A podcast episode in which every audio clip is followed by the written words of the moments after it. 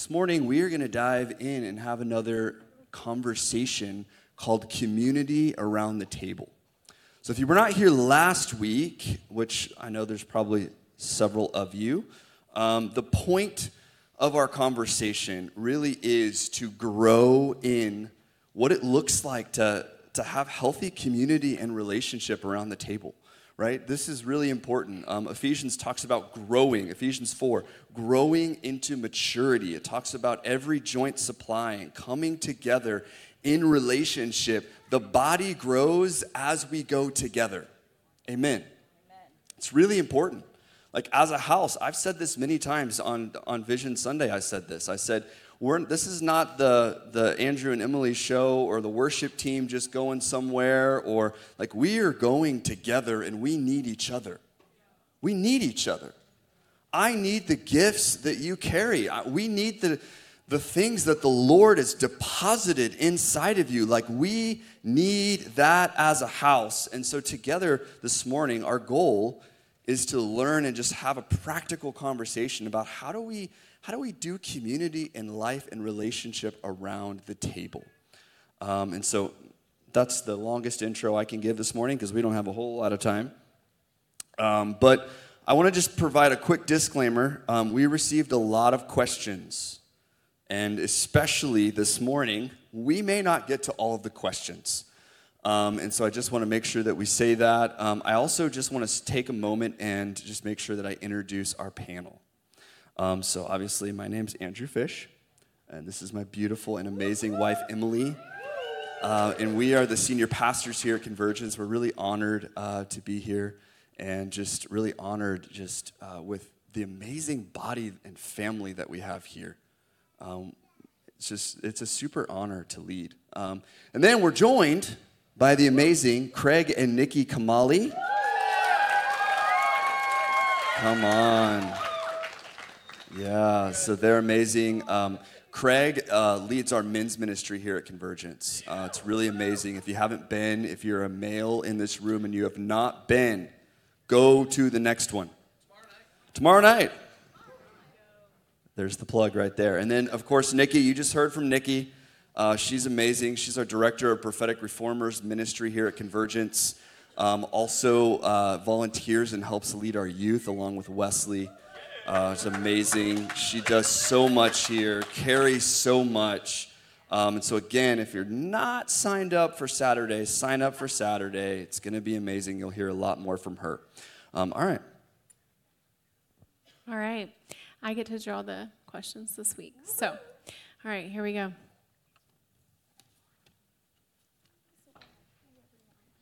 All right, Craig and Nikki, you are up first. Um, how do we, how to communicate love when boundaries are violated and communication shuts down? Wow. Yes, starting Let's go off. for the big Yeah. one right from the top. That was on. Yes, I will. And I want to say too um, that these questions, they're they were really good, but they're also really hard to answer without context. So we did our very very best. Um, so I will. I'm going to repeat the question. How to communicate love when boundaries are violated and communication shuts down? That's a great question. I've got notes here in case you didn't know. Um, when I walked into the service this morning, Wesley was giving a great exhortation like he always does. And he was reading from the Psalms and he was talking about the earth and how it was formless and how the, the Lord brought boundaries to it, you know. And I was just in awe just of the wonders of God and his creation and, and about how he laid out boundaries in, in creation within all the kingdoms that he made animal, insect, etc., plants, and how beautiful it is. And can we give God glory just for his majesty in creation, you know? Yes, Jesus. But you know, the same thing is true for relationships. Even more so, even though it, it looks a lot different than, than physical creation, uh, but it's intricate and it's beautiful. And Lord had a, an amazing plan in relationship in his, crea- his the apex of creation, mankind, you know. And he set out an order in boundaries the, the same way he did in, in just nature, you know, with, with, with land and sea and, and all that's within it. And uh, it's a beautiful, beautiful thing. And we can praise him for that too, because it's so amazing whenever it's functioning in order the way he laid it out. And it's interesting that he did it with a purpose. You know, it's the purpose is in a similar way uh, that it is in in, uh, in in nature. But he his purpose with mankind in the boundaries he laid out was to show forth his his nature, love. You know. And, and how amazing it is to be in an environment that is, is honoring those boundaries that he set out, you know? It's beautiful. But sometimes it doesn't go that way. This question is getting to that. And I'm going around the mountain, but I'm fixing to hit it. Here we go. So yeah, in in these in his order of things, there are values, and his values should reign, and they should guide our relationships for the glory of God and the benefit of everyone involved. You know, sometimes uh, behaviors of people that we love even aren't going to honor those values of love and respect, and they must be addressed for the safety of everybody involved and the health of everybody involved. When a boundary is later moved, we should we are showing love actually, even though it may not feel like it to the other person, and maybe you've been on the other side of that, and, and you've had to deal with a boundary that's uh, uncomfortable. But in reality, love is the motivating factor behind that boundary or the movement of a boundary. um, in the midst of, of that boundary, we're actually we are loving people and we can further communicate that love by designating a way back to full relationship whenever we have to put down a boundary we're always open to restoring relationship to full capacity to god's glory. And also letting them know that's our heart's desire if we do have to lay down a boundary. When we honor boundaries in relationships with others there's also a ripple effect and we're going to get into more of that in just a second. This is the only one where we're taking, the rest are like so fast, so fast. Um, because this is the harder one, talking about boundary and boundary violations. So I'm going to share just a snippet of how we handled when my dad crossed my boundaries as when, after we got um, married as the illustration of this. So many of you know my story. Uh, my father, um, he's passed away, but he was an alcoholic, and I suffered a lot of abuse through growing up there with my dad. And so I remember we were engaged. Craig knew um, that my dad was, you know, his problems, and he knew my story, et cetera. And we were engaged. We were um, going to be married in August. This was July. And so even though I had told Craig about experience that I had with abuse, when Craig didn't grow up in an abusive situation, it's hard to imagine what does that look like, right? And I remember his first time, he, he actually saw it, it happening. He was at the house where I was living. Uh, he had stopped by for something, um, and my dad called, and he was, he was probably drunk, but he's like literally screaming, yelling, cussing me out, telling me like how horrible I am on the phone. And it's so loud, right, that Craig can hear it. And and I, having grown up with this, there had been that pattern of that violation of boundary that I felt was normal. That was my normal experience with my dad. And I'm just listening to it on the phone because I was terrified to hang up because I, you know, I've had previous bad experiences. And Craig was like mouthing, hang up the phone. Hang, like, don't, like, he was just, he was mortified and distressed that I was going through a serious, that's a serious violation of, of, of a boundary. That's not love, right? Um, and I hung up the phone, and he was really disturbed. And the reason why he was disturbed, he was like, Is this going to be the norm in our marriage? Because Nikki clearly doesn't understand proper boundaries of what it means to live in peace. So he asked me the simple question When we get married, do you understand that our marriage, our home, remember, God, like he said, defined love and boundaries, is going to be a place of peace, safety, and love. And there is no place for that in, in that space. And I remember thinking, well, that's not possible because that's all I've experienced. So I just want to say boundaries really aren't about a wall, about me telling someone else what they're going to do. Boundaries are about me making powerful choices about how I'm going to live my life. And he wanted to know how are we going to live our lives as a married couple? Because he can't control my dad, but we're as a married couple, we can make powerful choices for the home we want to build. And so I said to him, "Yeah, that sounds great." Now inwardly I thought that's not going to happen. You know, I I never lived with a man that understood the power of love and the security of peaceful boundaries. So, sure enough, we get married, we get back from our honeymoon, and like literally the day, the day we got back from our honeymoon, my dad calls because he wanted to rant and rave at me. And I answer the phone, and he is just starting into me. I can't remember what it was about. And I was like paralyzed because I had not become an, um, mature in my ability to navigate those situations. I just hadn't had a lot of experience. And so Craig said, you know, when if he does that again, if you're not able to say, "Dad, I can't do this right now. Would you just hand me the phone, Nikki?" And I said, "Okay, we'll try that." And so he can hear him and he just smiled at me in that moment. Like, wow, what a crash course for my amazing husband. And he just reached out his hand and he was like, "Do you want me to do it?" And trembling, I handed the phone to Craig, and he very lovingly said, Hey, Scott, um, you're talking to my wife now. Yeah. and, and I love you, and I want the best for you. But I want you to know that that's not how we talk to each other in our home. If you want to talk to Nikki, feel free to call back when you're calm and respectful. But until then, I'm just going to give you space to calm down, but that's not going to happen anymore. And he started ranting and raving at Craig, and he just said, Oh, I'm so sorry. I just don't have conversations like this. I'm going to hang up now. Feel free to call back when you call when you've calmed down. And he hung up the phone. It took a long time. It took years for my dad to to calm down and we didn't actually were able to have relationship with him because he kept violating those boundaries that's an extreme example of abuse um, but many of you here, many people are experiencing that. And it is love. My dad had an opportunity to get help, he had an opportunity to pursue um, another path. But no matter what, what my children have experienced is a house of love and peace. Because we didn't build walls, we built kingdom in our home.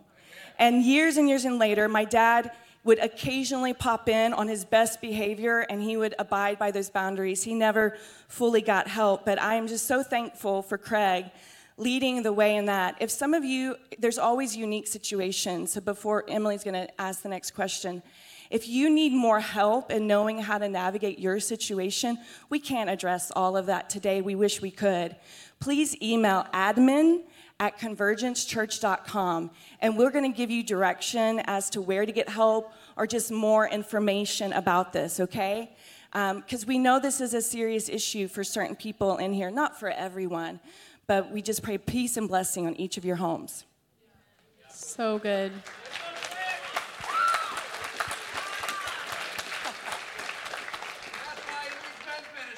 Yeah, exactly. All right, second question. Andrew, what's the difference between forgiveness and reconciliation?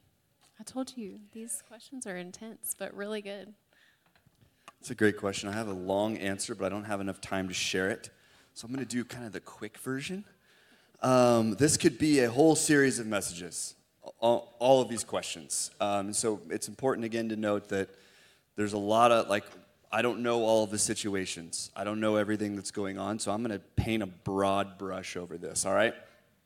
Uh, forgiveness, um, the way I see this a lot of times is that forgiveness is a decision, and a lot of times reconciliation is an outcome. So I have, what do I personally have control over? Forgiveness, right? Forgiveness is something I can choose to do. I can choose to forgive or I can choose not to forgive. Okay? Reconciliation, I may want it, the other person may not. It's, it's not always, it doesn't always work that way, okay? Um, and, we're, and we're talking about reconciliation within relationship, within with people.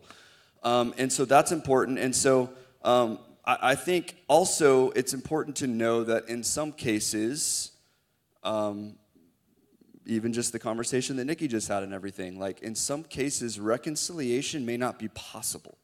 It may not be healthy even.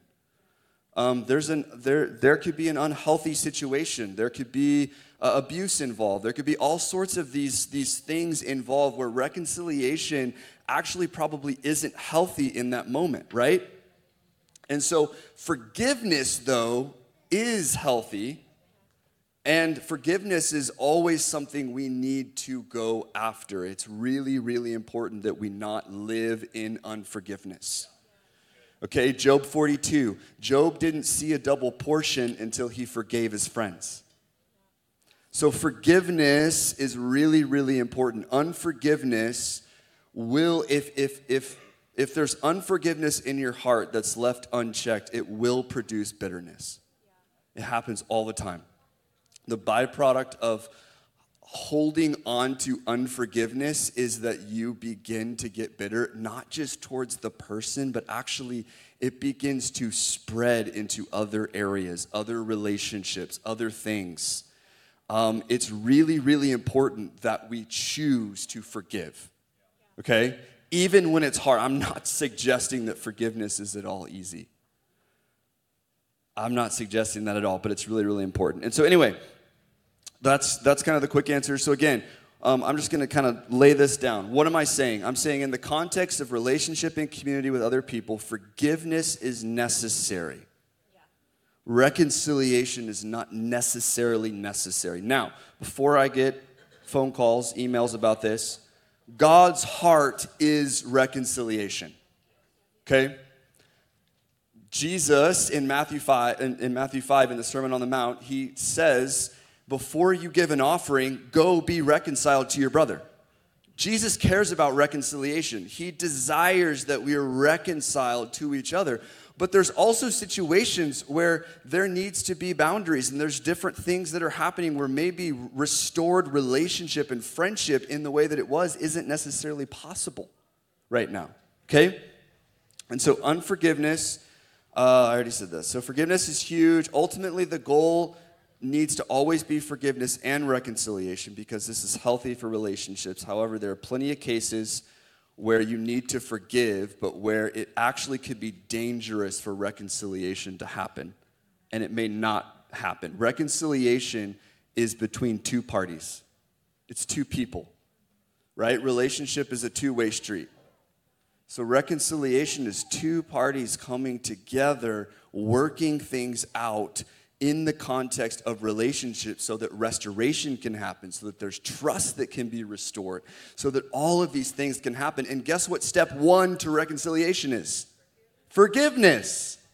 It's step one. You can't have reconciliation without forgiveness. I have to, I have to forgive. If I did something, I have to ask for forgiveness. We have to come together on that for there to be even a step towards reconciliation forgiveness is important. So, just really quickly, um, what are some steps towards reconciliation? That would be a step. Um, also, reconciliation, depending on the situation, typically doesn't happen without change sometimes, right? uh, that's like, we have to, there has to be a turning, there has to be a change. Something has to shift for there to be reconciliation. Uh, trust needs to be restored, and it involves a true state of repentance, which also means reconciliation involves the Holy Spirit, which I love. It's not just about you and me, like the Holy Spirit is working. He desires that, and that's really important. All right, that was a really broad stroke, but that's, that's the best I got in five minutes. That's so good. That was really good. All right. Craig and Nikki. How to talk to someone who is angry.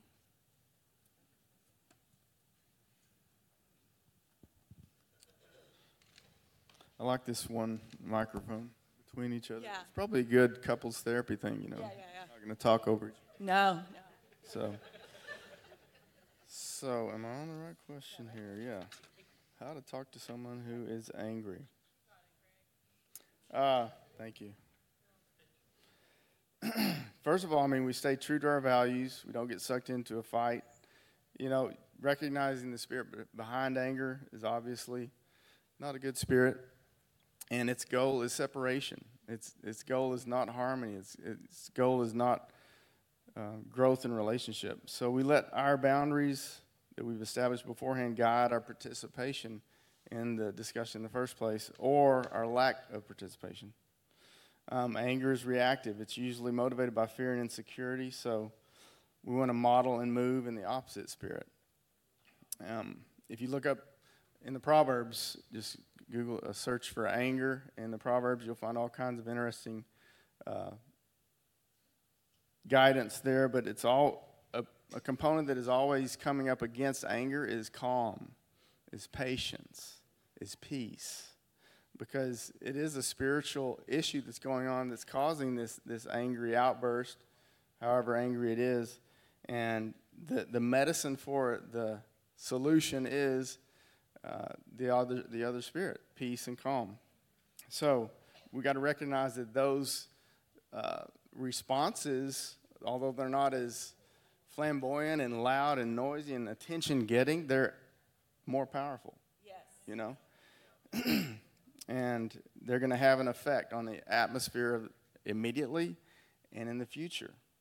Um, so stand strong in that belief and that knowledge and, and understand that they're going to leave a mark. And you may not see the results immediately, but it's, it's going to take effect.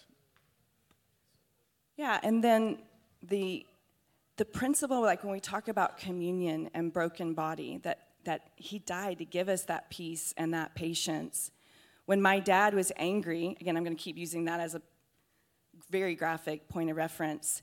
He wanted something from me. He wanted to vent all of his anger on me, to feel something himself. He wanted, whether it was control or, you know, because he had deep unmet needs in his heart.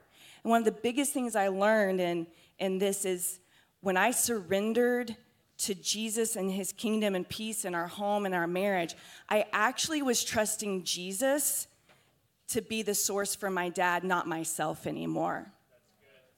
So I took myself out of the savior position and I trusted Jesus. I forgave my dad, and then I had to do the hard work of surrender of, you, isn't it amazing, y'all? He bore the punishment of our anger in his body, he bore the wrath it wasn't meant for, for me as my dad's as my dad's daughter. And I'm just so thankful. And I would just say, okay, this needs to go on to Jesus, not onto me. That's another reason why we say we're not participating in this conversation because it's too much for me to bear. Only Jesus can bear this. And only Jesus actually can meet the source of what's making you angry. Oh, that's not. All right, my turn. Um, what happens if I feel I have heard from God, but those around me disagree or aren't giving input? So, the first thing I would say is what you're hearing, does it line up with the Word of God? Because if it doesn't line up with the Word of God, you didn't really hear. So, um, God's not going to contradict His Word. So, I think also that um, the Lord reveals Himself and confirms his word in many ways. So, whether that be dreams, other people, prophetic, um, if you're wrestling with something, ask the Lord, like, please confirm it to me in, you know, in different ways. Other, you know, first and foremost your word, but in other ways as well. And write that down. Um, and I think the second part of that is making sure that you have the right community around you that tr- that you trust and that you know that they hear from the Lord, um, they walk rightly with the Lord, um, and then ask ask the Lord to show them, um, and be humble enough to admit if you know what you heard was wrong or if what you heard isn't for this season. Because sometimes we can hear from the lord and it it goes with scripture but it's not the right season. And that could be what your community um, is telling you um, and is giving you the advice for is that is correct, but it's not the right season. Um, and so, yeah, anyway, I'm just going to give a quick example. when I was 18, um, I really felt like I was supposed to go to Mozambique and I was supposed to go to um, Heidi's harvest school, Heidi Baker's harvest school in Mozambique. And I needed, at, especially at 18 years old, I really needed the Lord to confirm it to other people, especially my parents. I needed. I needed to submit myself because if he really was telling me to go, he was going to confirm it to other people. But obviously, you know, went with his word, go and make disciples. But I needed to know if this was the right season. And the Lord was really faithful to show other people, to show my parents, um, and to confirm it to me in so many ways, um, to know and confirm that that is what he was saying and that it was the right season. That's so good. Thanks. All right. Craig and Nikki again. what do we do when we feel guilty about disappointing someone in a relationship? So glad we got to this question. Me Um, too. because it's to me it's very, very powerful just what the lord's done. Um, and of course we're still talking in the context of enforcing boundaries in relationship. Number one we have to trust the process and understand that it may get worse before it gets better. And it's kind of like the principle in, in proverbs where it talks about a wound from a friend versus a kiss from the enemy that's multiplied. Uh, sometimes gotcha. sometimes you know it's going to feel and look like a painful thing, but it's really good ends are, in, in the future. Um, Short term sorrow and a lot of internal reward is a small price to pay. We have to take our feelings in those moments captive and let them fuel our prayers that freedom would come in the life of a brother or sister that we're dealing with. And also keep godly goals. Sometimes pleasing God will mean disappointing ourselves and others, but it's always worth it. Um, and just to come around full circle to the story about just the situation with Nikki's father, early on we, uh, we we set some boundaries that were like you know let's just talk nice to each other. If we can't talk peacefully, then we're not going to talk. And whenever those boundaries didn't didn't really help, didn't really work, then we had to move boundaries. And we got to a point where I had to write a letter um, to my father-in-law, and it was tough. It was short and to the point, but it was we we hate to have to do this, but because of the way that you're choosing to live your life, you know, we can't continue relationship this way. And in a nutshell, the bottom line was, you know, we want relationship, but going forward, our relationship's going to be limited to written words. So you're going to have to write a letter. We'd be glad to receive a letter from you. And for a period of about four or five years, we just didn't have much contact, and that was hard for a daughter. It was hard for all of us, um, because we loved Nikki's parents, and I particularly loved her dad. He we really connected. He liked construction. I liked all things construction. So when we were together, we had good conversations, but it just it wasn't working out because of choices that were made. Well, fast forward about eight years, and they asked if they could come visit us, and it was for a good reason. They came down. Several other members of the family met, and we had a, a time of reconciliation, really. And uh, they stayed a night or two with us in the house, and then they left early, as they often did, the next morning. And on the uh, refrigerator, there is this note that was left. And by looking at it, if you're up close to the front, you can kind of see it's faded. It's, it's an actually a, a piece of mail that was sent. It was the actual letter that I'd sent my father in law seven or eight years before and it's really worn and it looks like it'd been carried with him to work, you know, day after day for years. And on the back, he left he left one of his old favorite pocket knives, and then he left this on the counter there before he left, and it says, "Craig, I understand. I would have done the same. Respect you, love you," and he signed it. And so, I say that just to say that you know, whenever we we're, we're filled with the Spirit of God, and He's given us uh, tools and power to live life in relationship by His order and under His power. And, and there's great power in the little things that we do in faith, you know? And so we got to experience a little bit of that. The, the road wasn't completely smooth thereafter, and it, it ended in a really hard way with her dad. But God did great things because of just choices that were made and because of the goodness of His Spirit and the power of His Spirit. So we were very thankful. Wow. Okay. It's hard to follow that. Um, okay, this one's for me. How do we love people well even if we don't agree with them? Um, so, first and foremost, loving someone doesn't always mean that you agree with them. You can love somebody, um, but it doesn't mean that you agree with them or you um, trust them or you condone their actions. But once we truly understand how much Christ loves us, then we really can love others well. And I think it's important for us to ask the Lord, um, give us your eyes for that person. Um, help us love them. Give us your love for them. Give us your heart for them. Um, and once we allow ourselves, um, once we allow the Lord to show us, um, that really does help. Um, yeah. So good.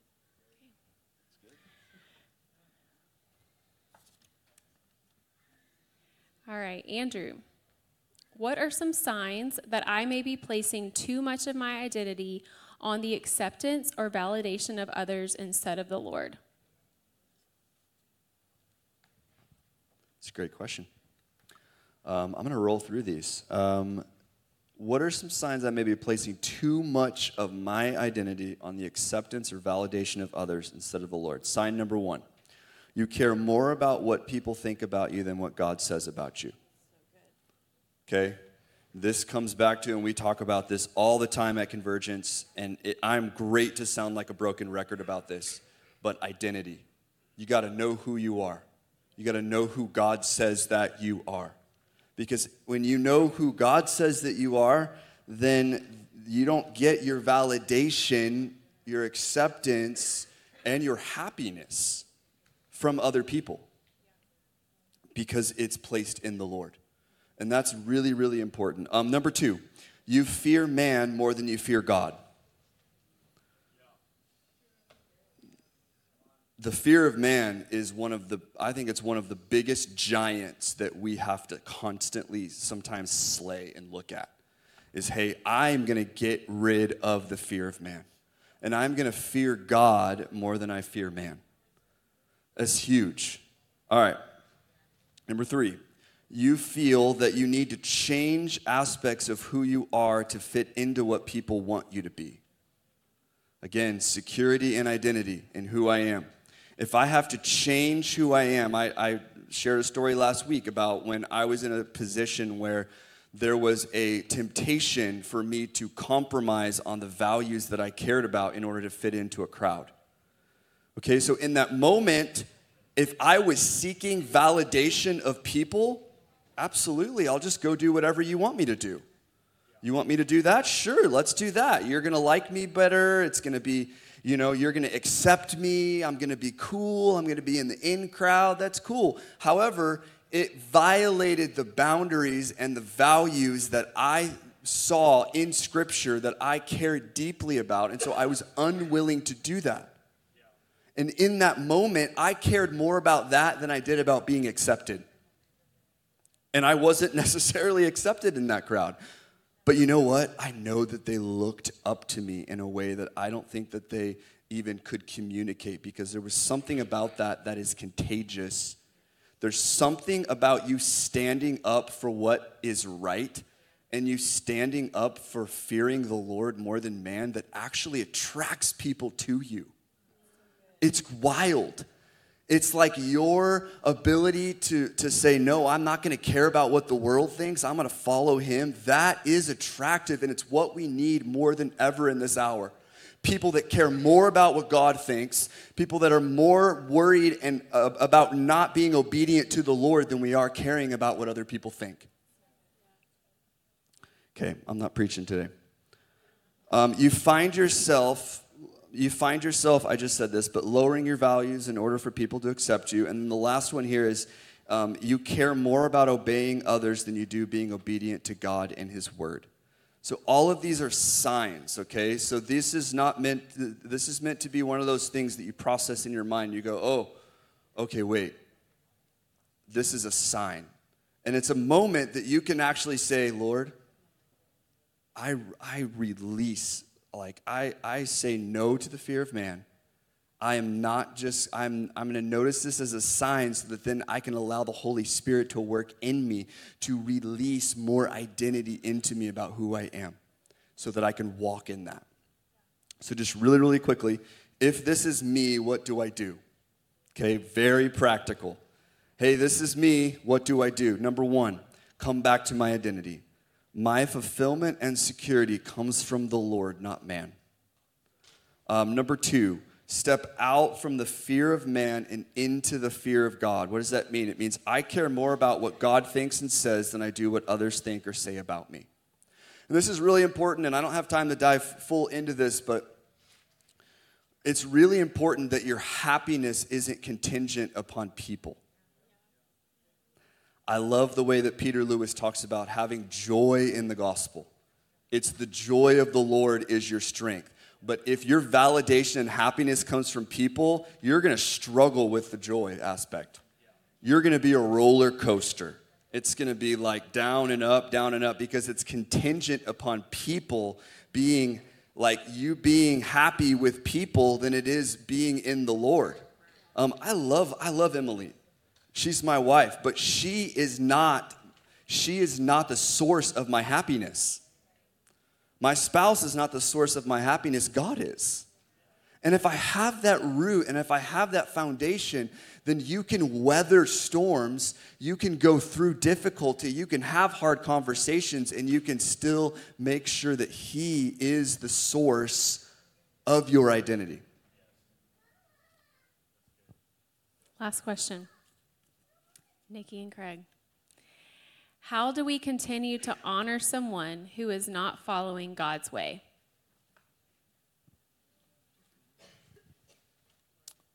Guess I'll take this one. um, the first thing that I thought of was honor where honors due. Don't make things up. We're not going to flatter people. We don't fake it. Having said that, there's usually something we can find that we can build on you know, I, I, worked for years in public school, and several of those years was on a behavior campus. And so a lot of times, you know, there's didn't look like there's much to build on, but you know, it's, it's as simple as hey, when you walked in the room, you were smiling. That was amazing. You know, when you walked in, you sat down, didn't run around the classroom. That was amazing. You know. By the same token, you know, in any relationship they're in that we're having difficulty in, usually the Lord will help show you something. He'll shine a light on something you may have to pull on your prophetic and pull out the gold. He'll, he'll show you something that we can build on in that relationship if we're asking for it, if we're looking for it. We have to turn our hearts toward the person and honor them before God. Cultivate that heart of love for them by ministering many times before the throne before we minister in person with the person. Um, and of course, stay kind. His kindness led us to repentance. It's going to do the same thing for them as well. And in doing the honoring and the staying kind, remember that honoring does not equal level of fellowship. So Jesus sat at the table with sinners and all manner of people, giving them the dignity that they were created in his image, right? But remember, he had fellowship, deeper fellowship with tw- the 12, and then even deeper fellowship with three out of the 12 that went into you know, the place with him in transfiguration. And I think that's really where we get confused sometimes with honor and fellowship.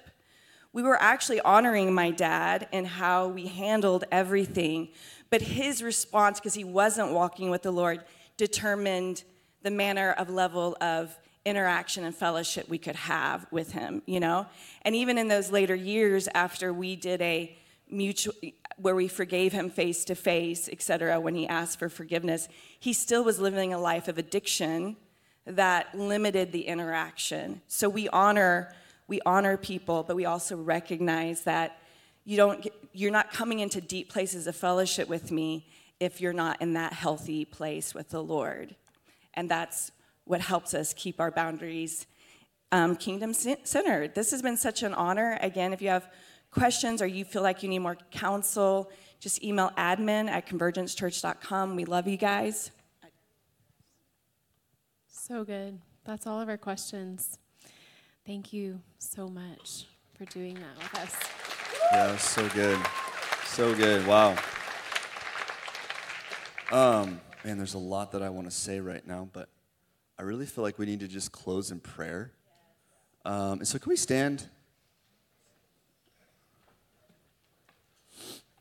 And uh, this morning, I was praying about what the Lord wanted to do, and I actually really felt like, like I don't know, I felt like the Lord wanted to deal with anger. Actually, um, Ephesians four twenty six says, uh, "Do not let the sun go down on your anger." Um, it's not a sin to be angry. Okay, I just want to make that statement. That's important. Uh, it's not a sin. However, anger doesn't age like wine; it ages like milk. It gets rotten real quick. The longer that anger festers, it gets rotten. So uh, anger is not like a nice fine wine. It's more like, oh no, we're in trouble. Like there's there's a bitterness and there's a rottenness that seeps in when when anger comes in. Um, and I just really felt, and this might be for somebody in the room or for anybody watching online, that there are peop- that there may be people in the room that maybe you've been holding on to anger that you need to release. You need to release the anger. It's okay for, uh, for a moment, but don't let the sun go down on it. Don't let that thing create an issue in your life. Create bitterness, create uh, walls that don't need to be put up. I remember when Emily and I were struggling with loss, I was, there was times where I was angry with God. That's an honest place to be. And I remember the Lord was like, You have two options. option A, stay in the anger, or option B, allow me to come into that place and allow me to, to talk to you in that place and actually stay in there with me. Don't run from me because of it. And so I just want us to pray. We're just going to pray uh, um, and just release this. Lord, we just thank you for this time. And Lord, I just ask right now for anybody in the room, Lord, that needs to release anger, I ask you, Jesus, that you would just, that in your grace and in your mercy, Lord, that you would speak to their heart. And Lord, we thank you, Jesus, that for who you are, Lord, for your grace and your mercy in time of need, for your kindness for your love. And so, right now, Lord, I just ask for, for maybe for areas where maybe we've walled our hearts up because of anger. Maybe it's towards an individual, maybe it's towards a relationship, maybe it's towards a spouse, uh, maybe it's towards the Lord. I ask you, Jesus, that you would come in right now and that you would just come in and just knock down those walls, knock down those boundaries in your love and in your kindness that draws us into deeper relationship with you. And so if that's you, I just want you to say, I just, I, I release anger. I release, I release, I release myself from operating in anger. I release myself and I release my heart from being held captive by that anger. And I open that place up to the Lord right now and I allow Him to come in. Yeah, I, uh, coming out of abuse and finally being in a safe home, I realized it's funny that you went there, Andrew. I was feeling it in my spirit. I remember those early years of marriage, how angry I was. I, but I just had never dealt with it. I wasn't I wasn't being mean to Craig or or to my kids. I just realized I had all these emotions, frustrating emotions inside of me. And so I just as I we, as we got counseling, as we got help in our marriage, and just because um, I needed that, I needed that to uh, to learn how to be healthy. I just learned for myself personally that when you're angry, it's because you either were not valued where you should have been valued or you got really hurt, or you're just really scared. And so I couldn't get what I needed from my dad, where I was devalued by him, or where he hurt me, because he wasn't healthy to give that to me. But I could get it from Jesus, from his broken body. And so today, you can let your anger go because the broken body can pay the debts. He did value you. You don't have to keep being angry at that person right now because you need it from them. But I deserve this. You should have done this. You see how that just creates that cycle of anger. Right now, we come to you, Jesus, through the veil to see that broken body that said, I didn't do it, but I'll pay for it. Yeah.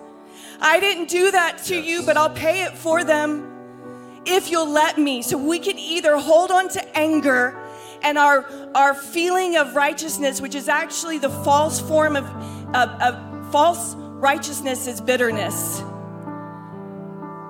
We can let that go and say, Jesus, you value me. You died for me, and you can heal the broken places of my heart. You can come and heal it. Oh. And you can bring wholeness to my pain and love, casting out fear. And I can let that person go in freedom. That's true freedom, y'all. It's true freedom, the freedom of Christ. And I remember standing before my dad face to face as he asked me to forgive him. And I said, I already have, Dad. And he couldn't comprehend it. I don't even have animosity towards you. I just want you to be free.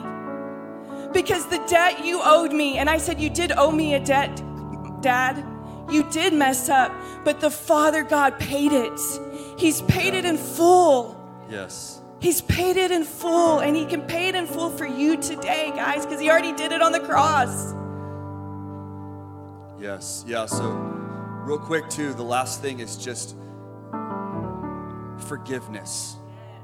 Uh, let's just really quickly, let's just go after that.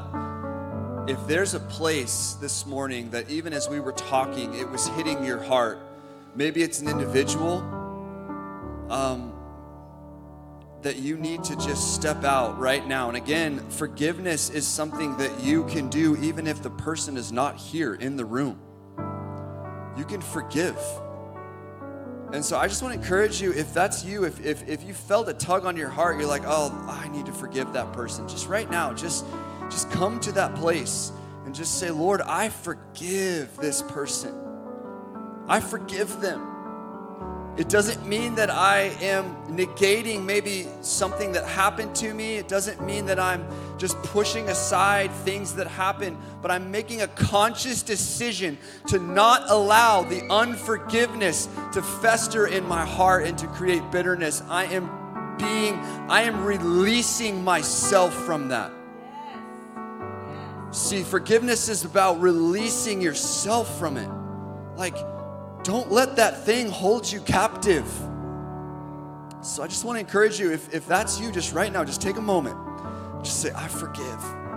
I forgive. I forgive. I forgive. I forgive. And I step into the freedom that comes.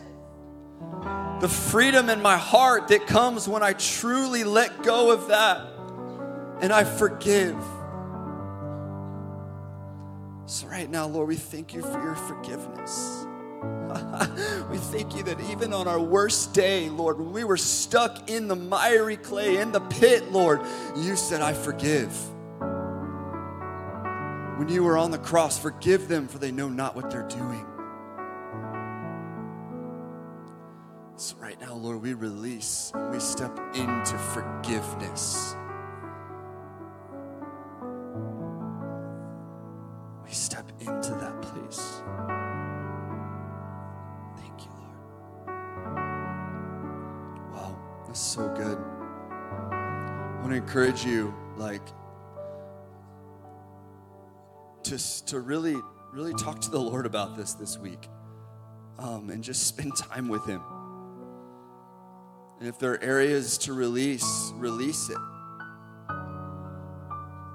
I'm not going to preach on this, but I truly believe that sometimes actually the physical ailments that we have sometimes are attributed to unforgiveness. There have been times where we've had people forgive and they're, they've gotten healing and freedom just by saying, I forgive. There's something that happens when we release that thing, that burden that you don't need to be carrying.